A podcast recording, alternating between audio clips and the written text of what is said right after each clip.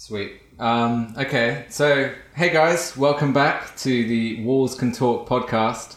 Um, this week I'm joined by Pete Barber, Hello. Chink Ching, hello. Chin Chin, and Chris Dawning, not aka the Cannon Craftsman. But we'll get to that later. Yeah. Hi. Um, yeah, hey guys, welcome to the show. Hello. Um, so it's basically going to be, I think we're going to aim for an hour of just talking, going off on the tangentals. Tangentals. Um, but with a focus on uh, painting as a kind of industry and painting as a career. Um, but first off, do you guys want to introduce yourselves a little bit, how you know each other? Yeah, all right. Well, we've both been painting together for a couple of years. Mm-hmm. So we've both had a shared client. So I'm Pete and I paint murals, and so does Chris. Mm-hmm. And we both had a client that used us for a series of restaurants, and they kind of said, "Oh, you two should hook up on one of the restaurants." And then a couple of big jobs came in, and I asked Chris to come and help out, and we've kind of most big jobs since We've gelled. We've, jo- we've joined forces. We both do a lot of work individually on our own. Yeah. But when obviously bigger jobs, bigger teams, and uh, like Chris is my go-to guy on the team. Which I'm very, very humbled by and very happy about. Nice. Yeah. Um, and you're both northern lads, but not from the same north. No, there's correct? quite a bit more north up there than just north. yeah, I'm, I'm a southerner, so I, d- I don't know shit. we're not all from the same part of the it's north. all it's all a bit wild above Watford, but uh, Chris is definitely more the more northern of the two, both literally and psychologically. I was born Psychologically, and I'm bred in the northern. south, but then I moved north. Yeah, but when I'm actually up north, I don't, um, I don't feel that north. You should, you should hear it up there, man. It's pretty rough, it's Pretty up rough. north. pretty rough up there. I think our- our people are northern- friendlier though Yes, in general. down here. Yeah. Like They I was up in, I don't know how North Sheffield is relatively. It's middle. I, well, I kind of grew up in Nottingham, but I now live closer to Sheffield. But I'm sort of smack bang in the middle of the country, and Chris is northwest. Yeah, I'm near in between Blackpool, Liverpool, uh, Blackburn. So, yeah, hotspot for uh, really friendly people. Very northern folk. Yeah. Nice. Um, and so, do you guys want to explain a bit about what you do, like what you, how, how you make a living, basically? What what goes into painting murals? You go first, Pete. Okay, bro. So yeah, I mean, I describe myself as a full time, I suppose, commercial painter. So I I make a full time living, full time job out of painting, mostly murals, a lot of them exterior, a lot of sign writing as well. But um, like the jobs vary massively from like quite small, like you know, restaurants with maybe a sign or some gold leaf or something like that, through to really large public art pieces or a lot of the big sort of advertising stuff. So we, obviously we've worked quite a lot with Global Street Art and a few other the agencies in town. We paint huge adverts often, but I kind of frame it in the kind of sign writing kind of world. So I kind of associate what I do more with sign writing than maybe street art, although I use spray paint like 95% of the time. I see the career path more like a sign writer. So you don't define yourself as a street artist per se. Uh, I mean, I don't tend to define myself at all, but like uh, painting, yeah, my job is more like a sign writer. So, I mean, street artist isn't really a job. We don't really have it. There's no like one thing people always ask, oh, how do you do what you do and stuff, but there isn't like a there isn't like a guild. We're not part of like some big like you know there's not a well established route of earning a living doing what we do so it's not like we're part of an industry as such but I would But think the guy, on the, the guy on the street would see you and go, street artist. But that's not to say they're right, because you're painting big pieces of artwork on walls on the street. But that's, you know, the, yeah Yeah. uh, the, the, the, the people's view. Yeah, I mean, my, like I feel, I feel my, my own personal interest, my own art, if you like, is more at home Yeah. as a street artist. But my career, my profession, and the like ninety five percent of my painting time, I'm a commercial mural painter, stroke sign writer, that uses spray paint most of the time. How do you get into that kind of gig? Uh, well, I did, I did a bit of spray painting when I was a kid, and I mean, I loved it, and I've, I've always been like associated with street art and skating and all that kind of stuff. But I did like um, more formal fine art training, and then I had an apprenticeship with a dude that was doing proper oil painting, kind of trompe l'oeil and like big fresco type paintings. And uh, so I, I was trained doing large oil paintings, like ceiling painting type scale, when I was like 16, 17. And then I kind of moved away from spray paint totally. I was just doing drawing, painting, life drawing, that kind of stuff. And then I started doing like to get my own work. I was doing a few like pub signs and a few murals for pubs and stuff when I was at college and that, early twenties. But then I started doing a lot of community public art, which Chris done some of as well? Yep. But that was kind of what drew me back fully into spray paint. That's kind of like when was that? Uh, Mid two thousands, and so I was doing a lot of I was doing a lot of like big murals, a lot of time with various community groups and schools and stuff, and mostly with or all exclusively with just like acrylic and masonry paint and that kind of stuff, um, and then kind of got sick of kids going, "Oh, you should use spray paint. You should use spray paint." I was like, "All right, okay." So I started introducing more spray paint into what I was doing. I was really lucky in Nottingham. We've got the Montana shop, which used to be called Coverage, but um, I just had the best shop on the doorstep. So I just kind of had, you know, great paint on tap all the time. So I started using spray paint more, but still as work. I'm a you know full time worker, so I was working doing jobs. But then after a bit, I was like, oh shit, spray paint. Oh yeah, that's a thousand times better than brushes for most of my jobs. So you got bullied into spray painting by a bunch of kids. then? Kind of, yeah, pretty much, yeah. To round it up, Yeah. Yeah. I mean, like you know, I, in my teens, I was like on the scene, involved and into it, but then I kind of got sideswiped and started doing traditional painting, and then you know, came back to it through working with teenagers, basically. So what's the market like for um talking about like big oil paintings? Like are you going to paint like stately homes and rich people's mansions and shit like that? Well, the the, the kind of informal apprenticeship I had was uh, just a one-off large project in a chateau in France for a quite quirky, eccentric dude.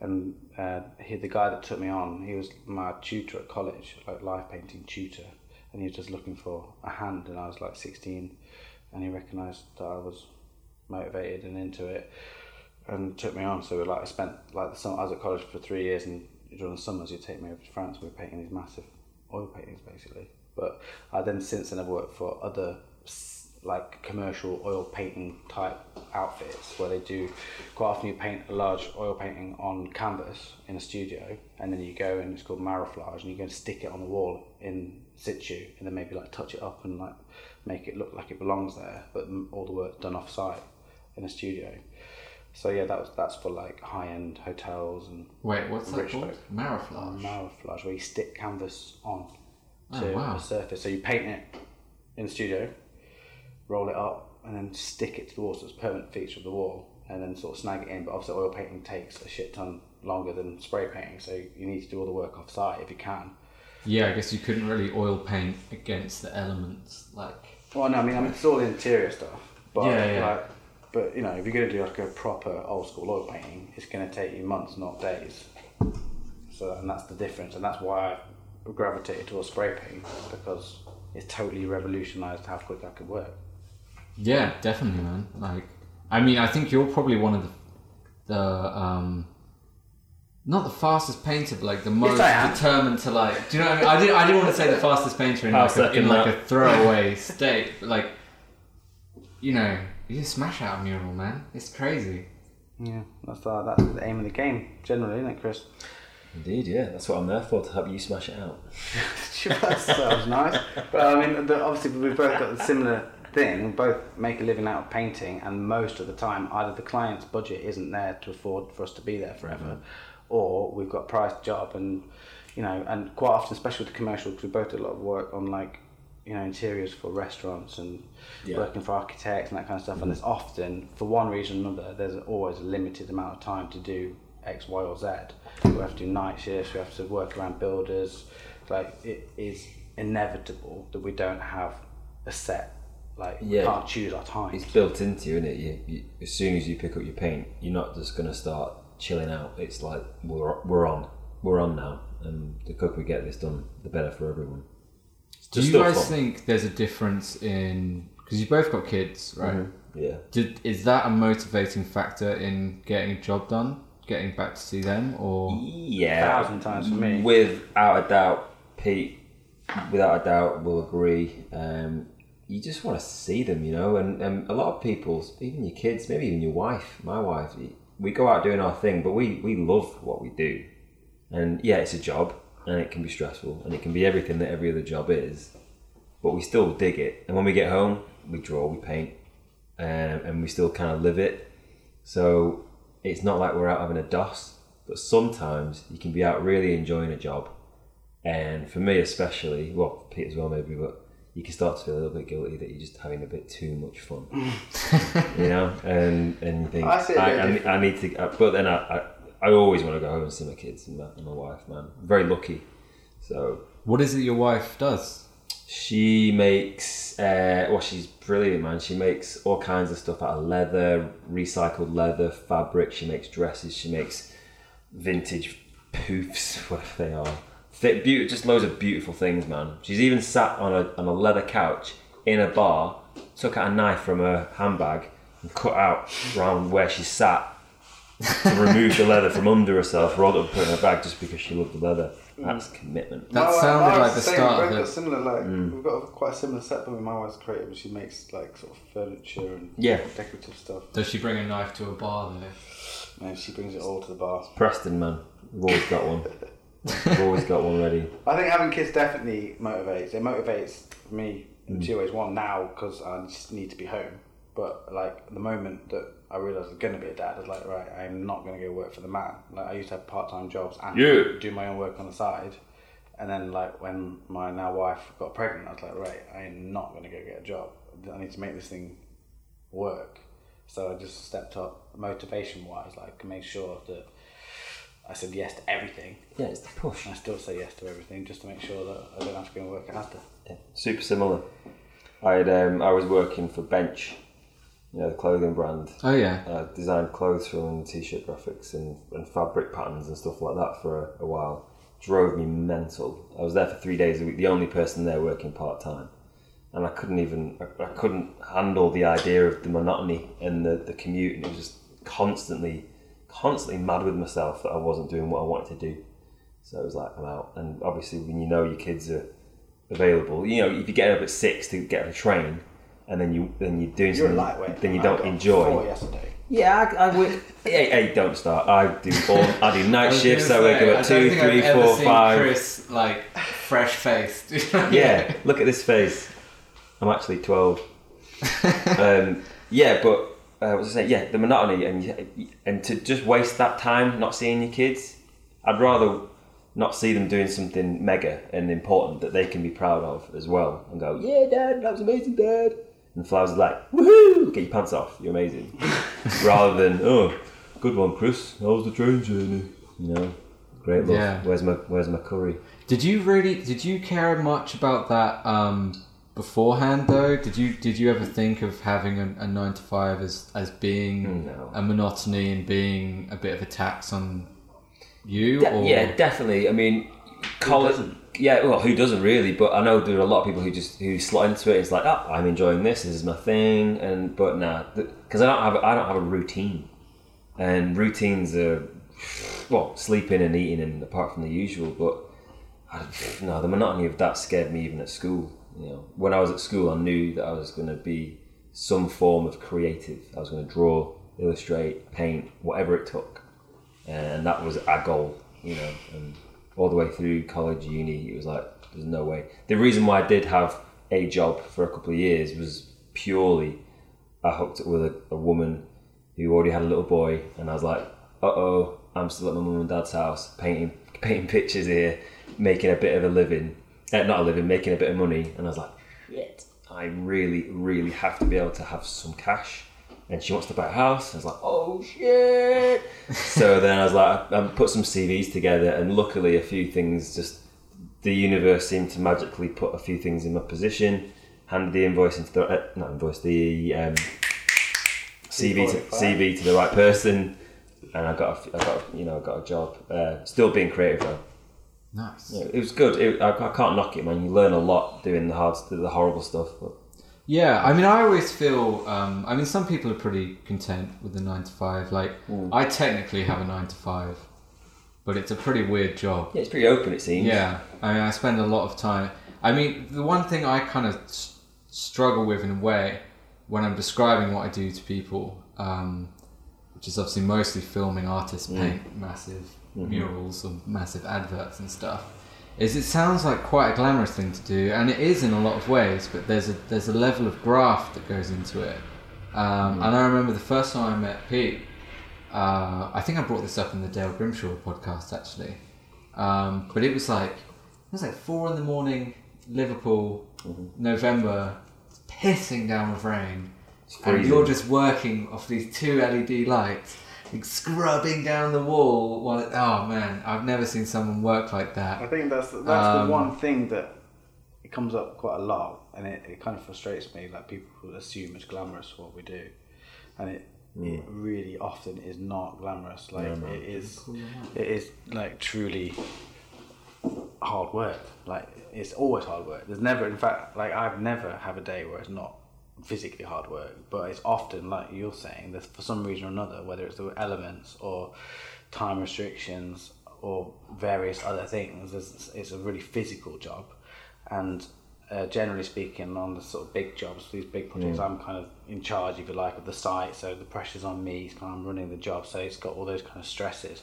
But like even when it's just me doing a little restaurant job and it's got to be done in twelve hours, like you, you know, the Yeah. pressure's on, and it's often like a the various physical things like the fumes or the dust or the mess or just getting your stuff from the car park to the things physical like Or big how high it ladders. is, or how low it How is, or it how if it's behind that. If the if the joiners put a bar in before you finish your mural, you're painters like, have just painted with gloss paint instead of water-based paint, Yeah, or you yeah. know, or, you, or the foreman tells you you've got to piss off because you've not got steel toe caps. Like, there's, there's always these things. There's like loads and loads of things that just get in the way of it being glamorous. It's really not glamorous like you know like for example like you say scrubbing the wall like there's quite often like we get um, i mean a lot of the it's a bit different with these kind of big advert jobs because they're kind of spots that are regularly painted but one of the kind of other sort of main kinds of work i do is kind of public art where you know you've got I don't know a community centre or a subway or the back of some shops or whatever that have just knackered. They've just got like antisocial behaviour or a load of needles and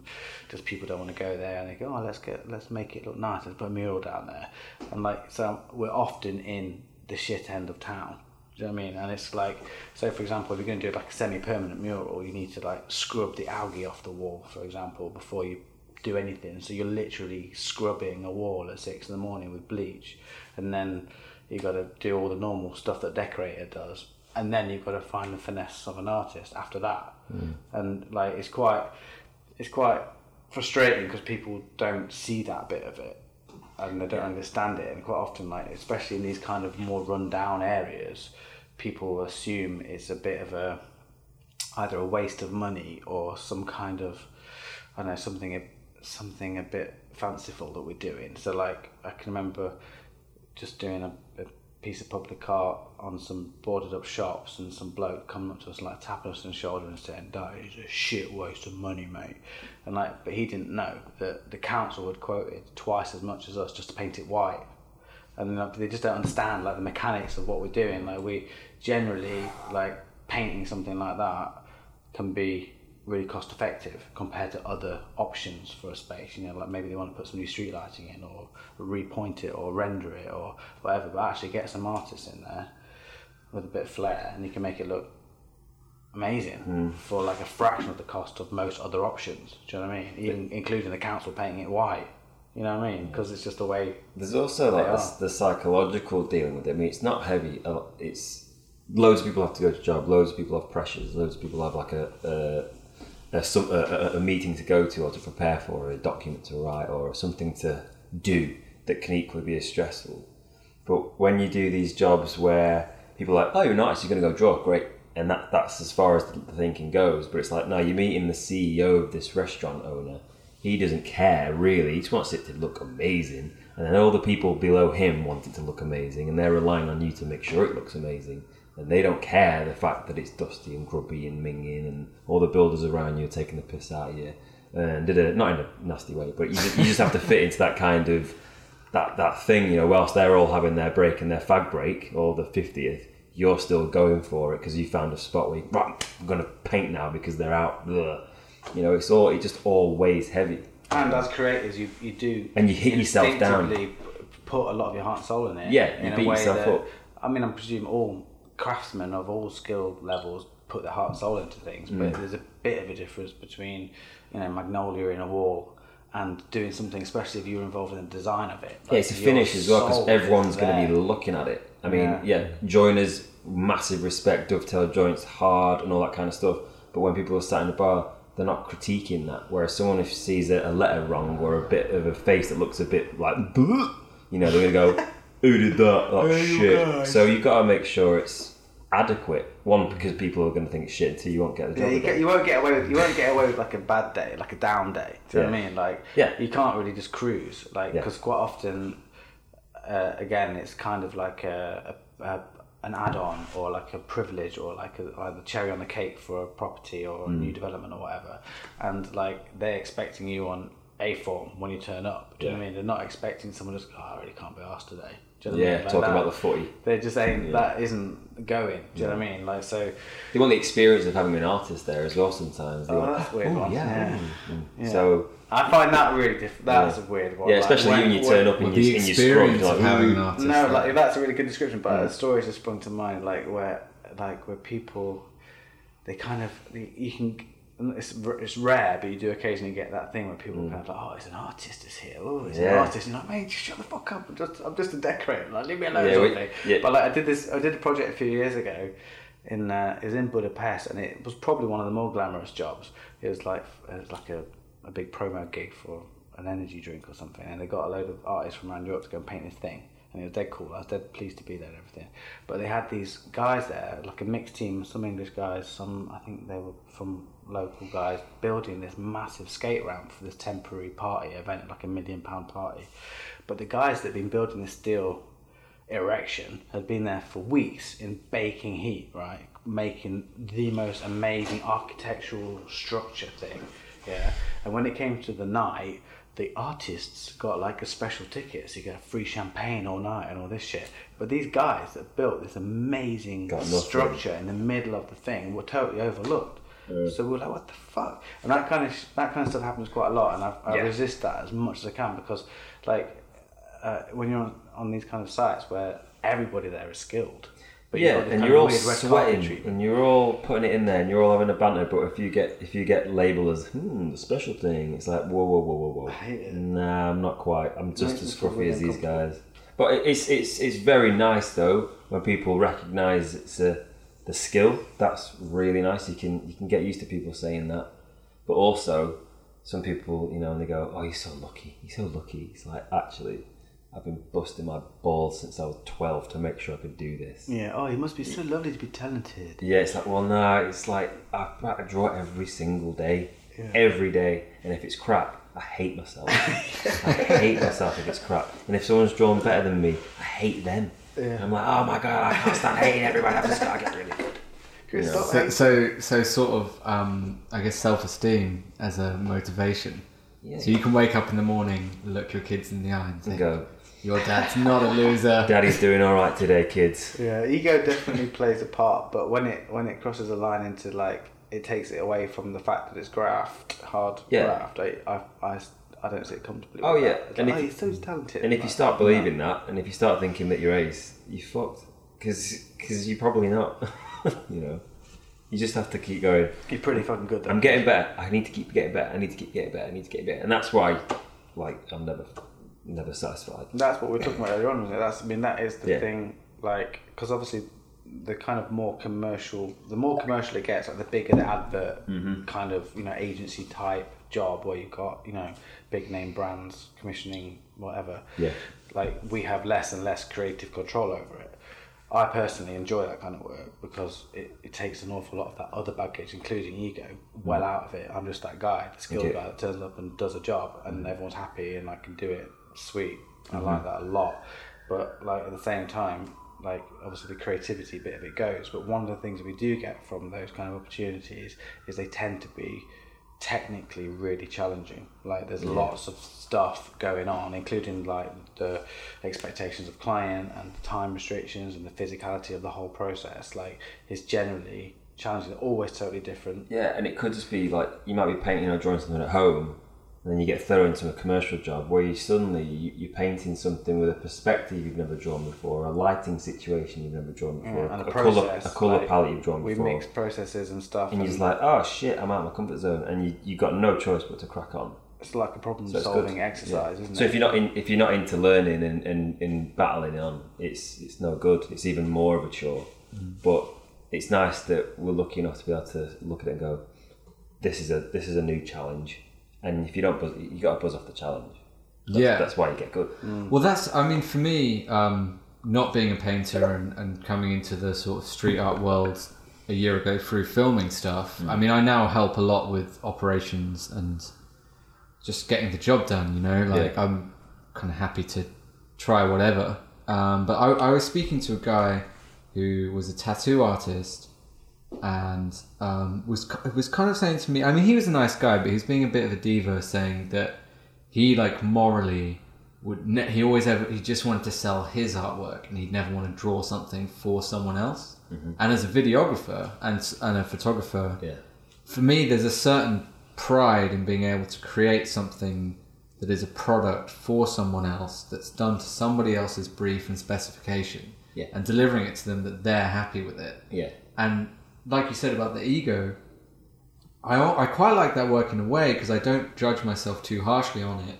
Like I kind of remove my ego a little bit and think, well, this is what has been asked of me and this is what I'm going to deliver.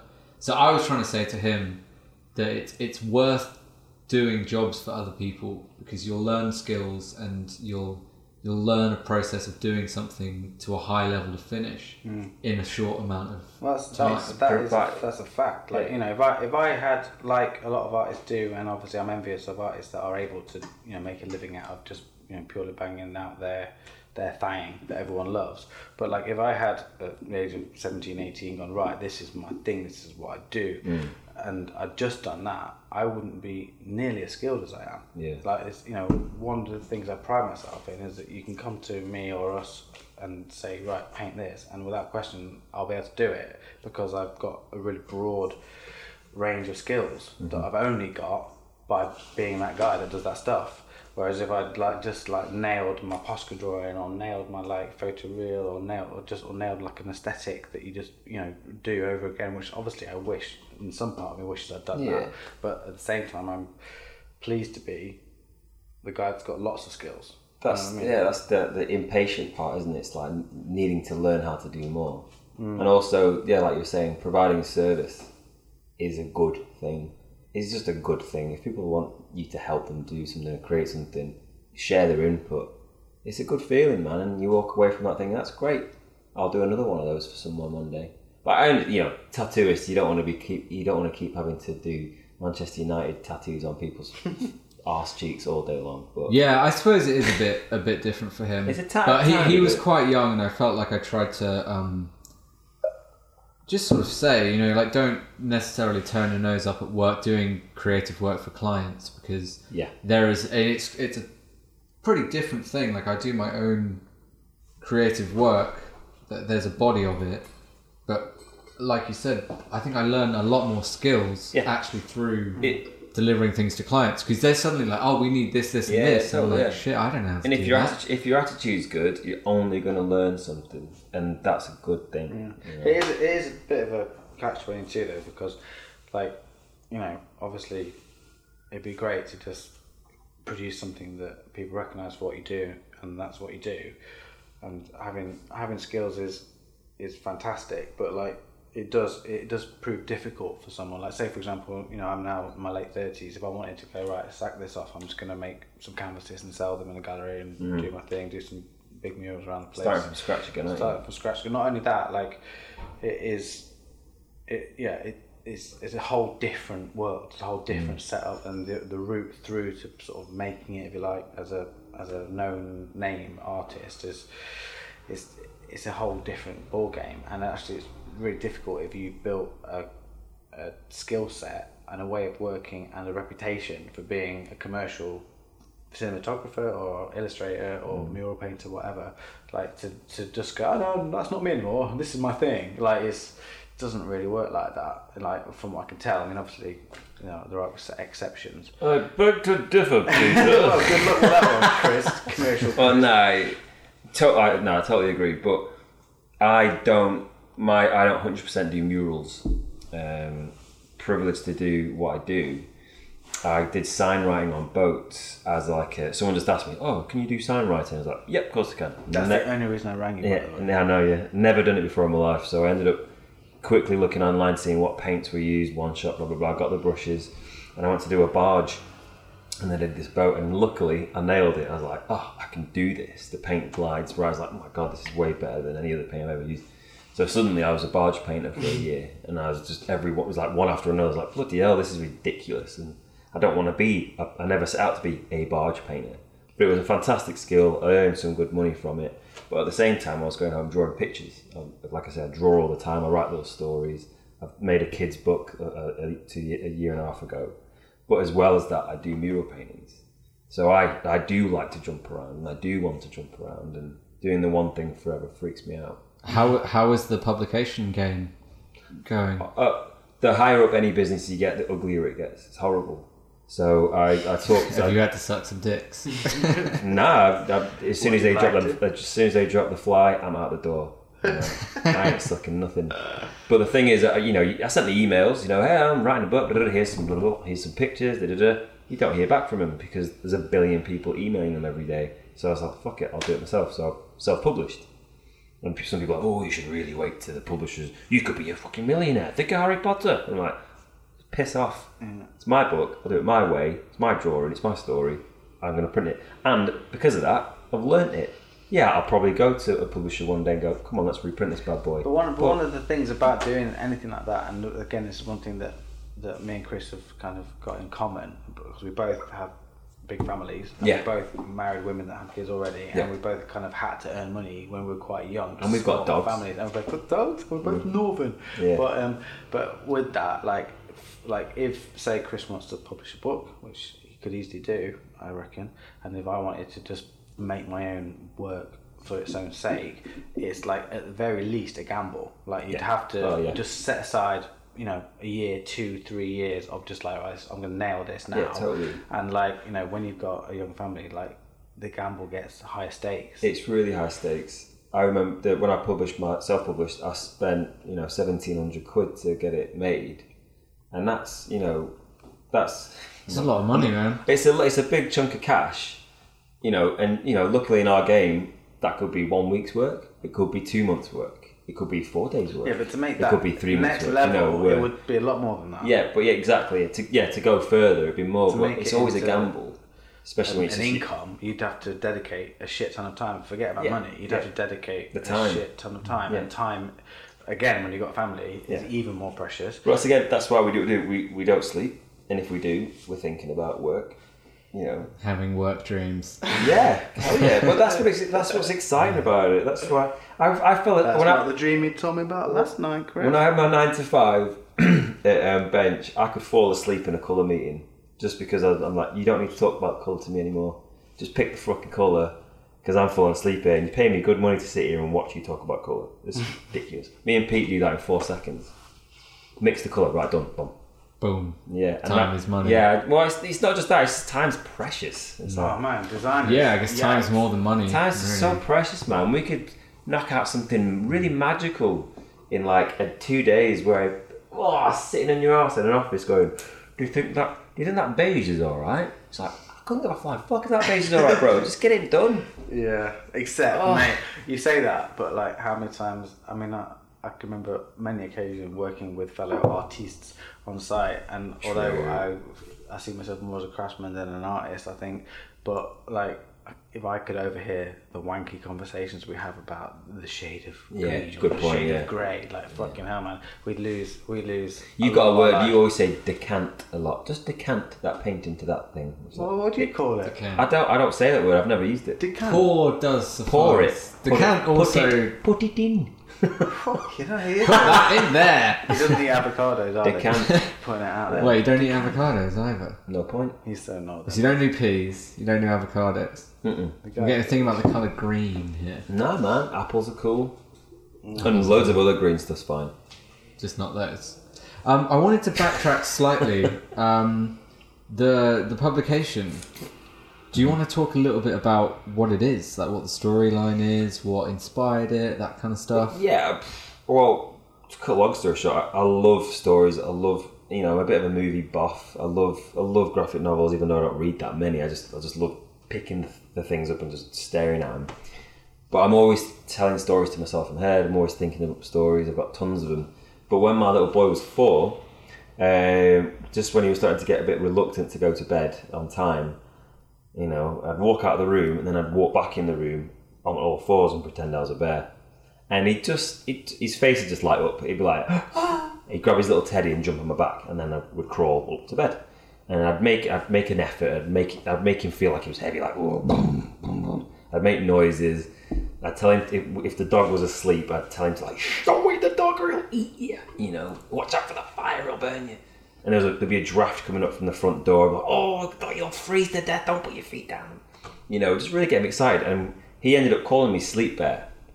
So then I was like, right, I'm going to sketch a bit of this out. And then I sketched some more of it out. And I was like, I'm going to make it into, into a beautiful. This is this is a book. This is has to be a book. Actually, in my head, it was going to be a, an animation first. But I thought, wait, wait, wait, just take it easy. So yeah, I made a book called Sleep Bear about taking my little boy to bed. That, that re- when you're talking about it in that context, makes more sense of the book now. Yeah, because Although- Pete's got one.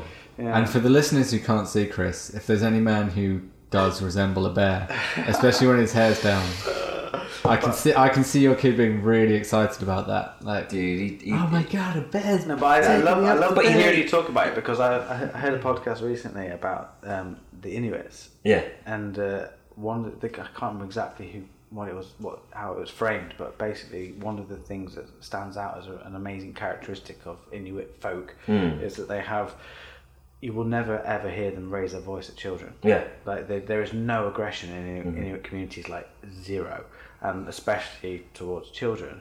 And um, So when they when they the social- seal to death, like well, good luck. there, there is there is there is obviously aggression, but actual you know malice Yeah, against other get people is very rare. Yeah, yeah, I yeah. mean, there's obvious reasons for that. Like people die pretty easily in those environments. Yeah, totally. But the the woman that I heard talking about it, she spent a lot of time in Inuit communities, Hmm. and after sort of slowly the slow realization that you just don't hear people raising their voice and stuff.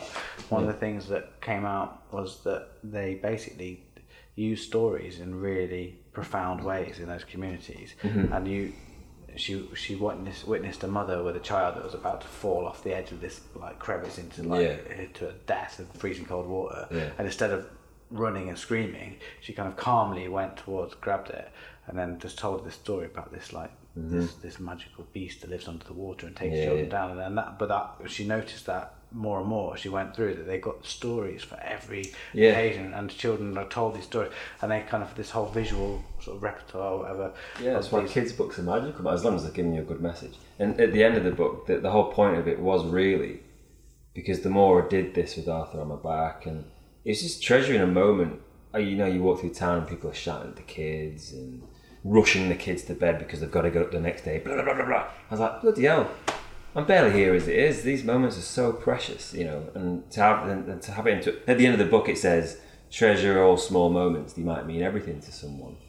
and that's it because we've all got memories of being a kid at some point some dark some fun some great but they're memories so you treasure them you know and that's what the book is it's like a tiny moment of going to bed every night but at least make it special you know just for the kids sake you know That's really cool. Hmm. I can't necessarily remember being put to bed in any particularly creative ways. I definitely, I definitely, I definitely uh, believed in some nonsense stories when I was a kid. Though, like my parents told me there was a birthday fairy Yeah, I like the tooth fairy. crap. So I show up to school like four years old. Like, look what the birthday fairy got me. and I mean, I'm ginger anyway, so I had it. I had it coming. But yeah, thanks, mum and dad. Yeah. I hope you. Li- I hope my mum and dad's probably listened this Yeah. far in. It's fine. He does. He's, I hope he's he's going to bring good. up that birthday fairy. What's going on? Well, there's definitely a place for stories in life, but yeah, Yeah, hell yeah, some, man. Some of them could do with uh, being put to one side. We, we need Mm. new stories. In the words of Yuval Harari. New stories. Well, do you know the Artscape? the Artscape uh, Street Art Festival in Sweden. Uh huh. The, this year is called Artscape Sagas. So basically, they gave all the artists um, like traditional folklore stories, and they had to paint a response Oh, to the them. Neymar girls did That sounds ace. Um, yeah, yeah, yeah. Ah, why don't we get to do that? Because we're commercial artists. No, not. Hence Busy- the busy previous painting conversation we adverts. had. We just Yeah. we do everything we can. We're, we're available. Yeah, you might be. My website is. my phone number is. I'm free on these days. Yeah, that is definitely a kind of downside to being a full time commercial painter is that one, when invites like that do come in, it's difficult to get it past the wife. like, yeah, I'm just gonna go and paint. Yeah, man. Holland for a I, weekend. I, I gave up a junkyard jam this Sunday because I've been bloody busting my ass with Pete all week, and, I, and then I was painting another job in Manchester that I'd signed up to do, and I was like, I ain't seen my family for like six days, and I'm not going to see them for another four days, Yeah. and now I'm just going to go paint in a junkyard. There's for only so laugh. many times you I can tell can't- your wife, yeah, can't yeah, it's with a job, yeah, yeah, it's a job, yeah, I'm painting. Yeah. Yeah. what, so what are you doing? Oh, yeah, well, I'm just painting some stuff. Like, uh, You don't get it, honey. Every time I paint, I get a job, right? How how did yeah? That's a good point. How do the families um, deal with you guys? Because you guys go across the UK, right? There's quite a lot Mhm. of that's the other Away from being full-time home. Yeah. like time. Are, are, are the wives cool with that? Are they? Yeah, yeah, sure, Yeah. of course. I mean, yeah, I mean, it's just like the reality is. I mean, I live in the middle of England, small town, Chesterfield, near Sheffield, and our family's there, and that's all great. We love it, but like doing what I do is not going to be sustained in a small town. You know, and and basically, like if you compare us to the states, England is just one big town, and like you know, I can leave my house at four thirty in the morning, be on site for eight in the morning in London, It's easy. or I can be We're used to Liverpool, and we just. But that's the reality of our lives is we have to travel a lot. Um, but then you know, compare again, compare that to the states. Like unless you're living in New York or you know one of the bigger cities where you can just like live off a few big walls, like. Yeah. But then even out there, traveling three hours is nothing. Whereas here, like you know, oh, what are you going to London again? Are you mad? For flight, yeah. It's like it's just Man, it's it's- almost like a commute now. Yeah, my missus is so used to it though, but she gets it and she she we she met me, but she bought a painting off me at an art market before we met. Uh, Did you? Yeah, so she she bought a painting off me. Damn, them painting are good. No, it was pretty shit actually, but I got it back. you touch it up when you realise you're like, oh shit. no, it's just it was just a, a just a dossy little illustration thing. It, it was fun, um, but she bought it, so she knew that I was an artist. She knew I was a scruffy little fucker, and she knew what she was getting herself into. Fool. Yeah, crazy bitch. Uh, and she just knew. So from day one, it was like, I'm going to do this, I'm going to do that, I'm going to do this, I'm going to do that. So she's just been there. But then she's very similar to me in a, in a lot of ways. So that's how a relationship should be, man. Support it. Support, support, support. No, Go- screw that. If she was traveling to London every week, I'd be screwing. Nah, nah. Go be happy. Go be happy. Go be happy. Go be happy. Go be happy. That's that's that's our thing. You know, Nice. That's cool. happy Well, wife. that, that kind of brings me on to. I wanted to ask you guys um, what the measurement of success is. It's none of your goddamn business. um, because I think it's it's kind of different. Because I suppose like street artists who want to become prolific, famous street artists have a certain bunch of motivations. But what I've kind of gained from the most of this podcast is that putting food on the table seems to be quite a big uh, motivation. So, uh, do you feel like there will be a point where you're like, This podcast Yes. or the, the oh no, this podcast, series yeah, yeah, yeah. This- Oh no, just this conversation now. Well, it is. We're, we're Um, family men at the end of the day, aren't we? There's no escaping that. We're trying to pretend we're not. Um, so it's important, and it's it's psychological, man. If you if you're out doing what you like to do, and you're not bringing home something that's going to make your kids eat well and your missus go what she wants, and to be able to do what you like to do, what the fuck are you doing? My, So my measure of get on with it. success is like just being able to yeah support my family by being what I want to be, which is a painter. So as long as I can remember, I've thought I'm going to paint. But I've always, as long as I remember, thought I'm going to do that as my job, and I've never separated the two in my head. Obviously, I've done fine art school, and there's a big part of me that goes, "Oh, I wish I was just a fine artist painting my thing," but there's a big part of me that thinks, "Fuck that" as well, because like, who gives a shit what I think? You know, I'm pretty happy just being a highly skilled craftsman, and that I'm totally. Cool I really. I really admire Pete for that because he's, it's like nailed in. It's it's concrete with Pete. It's like success. Yep, I'm doing it. I'm cracking it. My, my kids are alive, healthy, everything, and he's doing his job, and he's he's a machine, and he doesn't waver. He's like I'm cracking on. You But don't- then I respect and admire your. no, you don't. You think I'm an absolute mess. No, I don't think you're a mess, but I do. I don't think you're a mess. I do think that you are like a lot of creative people, and I could easily be that too. The kind of person that would flip from one Yeah, yeah. creative desire to another, mm. and I, of course I do that. It's human. I, like, you know, Well, it's easy for me to say this shit, but what I admire about you before you defend yourself is that you you still have like a full-on motivational drive, as Yeah. all creative people do at heart. It's called mad you, you actually live that dream. Like if you've got ten minutes, you are drawing. Yeah. Like you know, I I don't draw nearly as much as you. I mean, I do paint twelve hours a day, six days a week. To be fair, Hmm. but like you are, you know, if you've got even a, a- like a hair's breadth of time, you Yeah. will be mm. creating something. Or thinking of something. Yeah. Or thinking something. It's, it's funny. Great that- to see. the the measure of success is it's nuts because you know when you're at school you, the success is getting the job and da da da da da da da. I don't believe in the whole mortgage thing as a success story, and even yeah, definitely providing for your family and for yourself is is a, is a sign of success. But it's still I, I don't I don't I don't think there is such a thing. You know, you just you just keep going. I my, I saw my friend in who lives in London a bit ago, and he said, "You you really made a success. You, you are a success story right there. You wanted to draw, you are drawing, you're painting, and you're making a living out of it."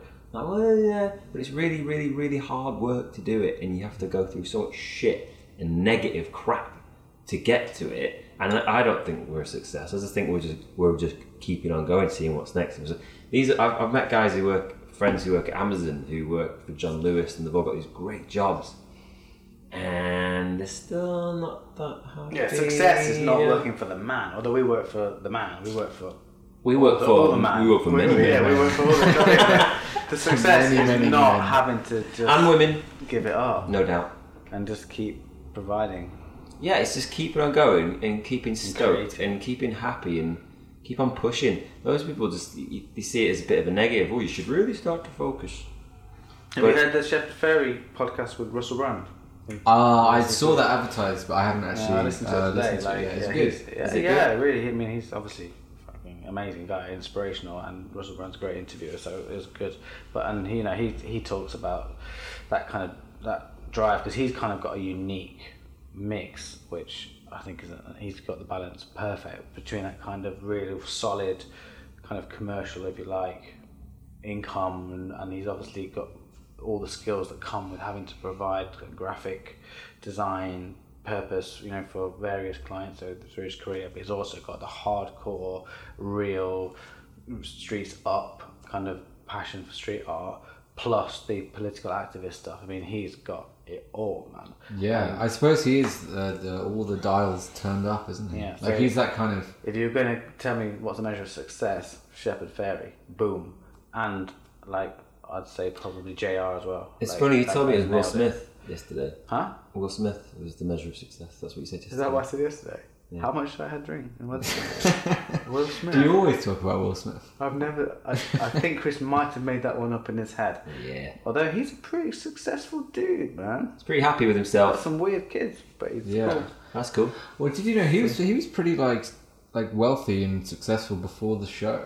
I knew it. Like um, uh, What little, show? little fun fact. Well, the Fresh Prince. Fresh like that. Prince. Oh, that little ah. Yeah. So basically, he was. My kids have watched that back to back nine times, and I couldn't do that when I was their age. I had to wait every week. Yeah. Yeah. Now they just have Netflix and Yeah.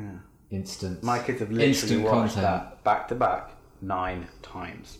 Every single freaking What a cool episode. dad. Fresh Prince. It's good TV. That. Yeah, it is good. Why are you all looking at me?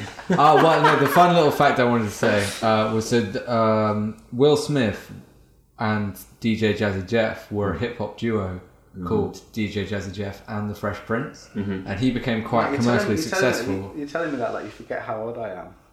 No, what? But you did? Did you Yeah. know? Did you Yes, know I that? did know that, yeah. You did you? I just Ah. didn't care. But I'm Ah. older than you, which is a fact.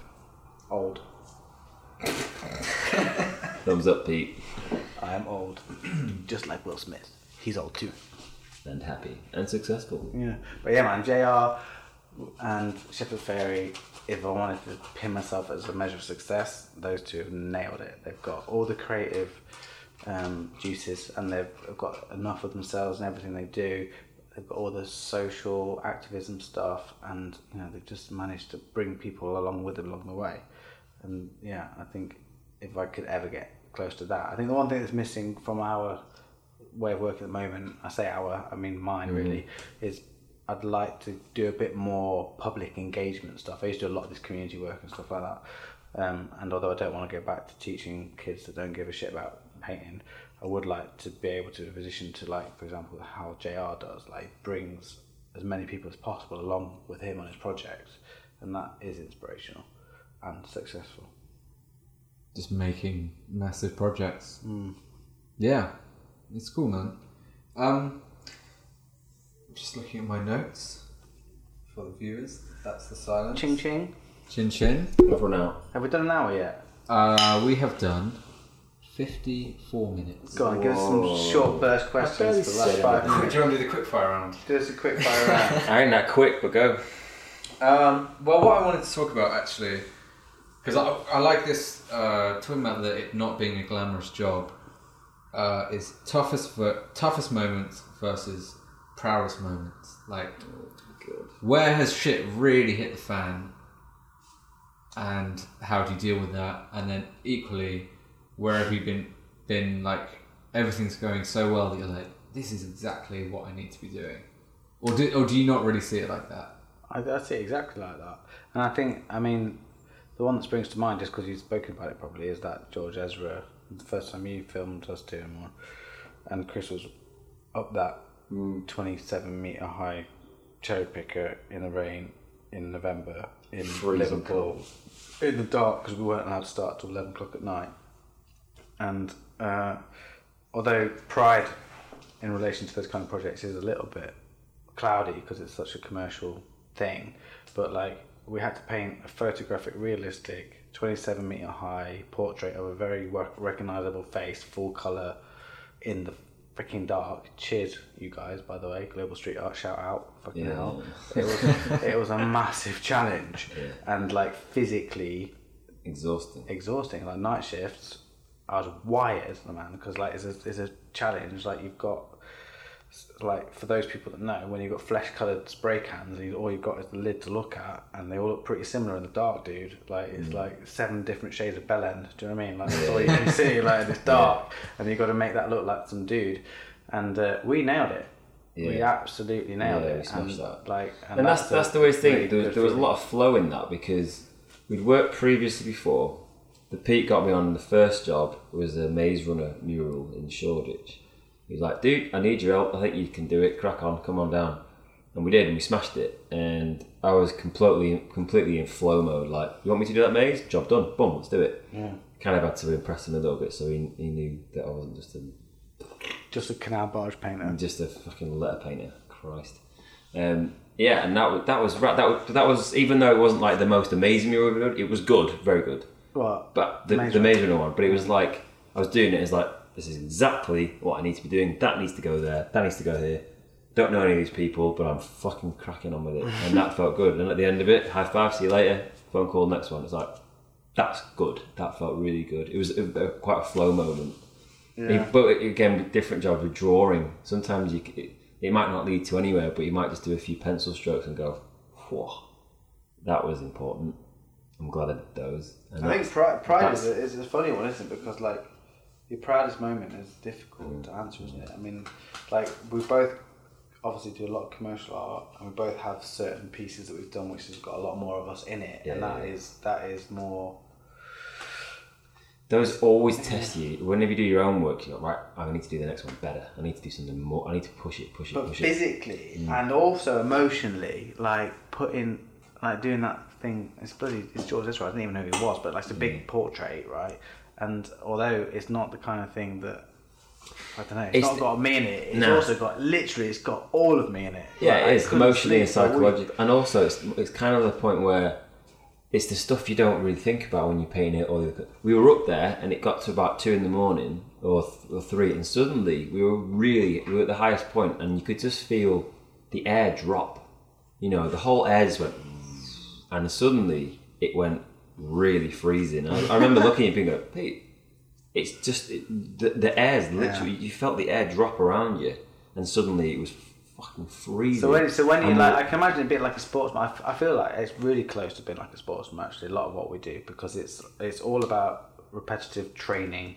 Yeah. There's a lot of like actual physical exertion involved in it, and the skill set is quite similar. I think so. Although it doesn't have my heart and soul in it, it's, got hard all to, your it's hard to differentiate when you've just Yeah. bust 12 hours in the dark, freezing cold, minus five, Mm. fingers bleeding, and technically as hard as you can Yeah, imagine it to be. it becomes a personal. I can do this. You do get just just you wait, just pride. you watch. I can do this. It becomes one of them. Yeah.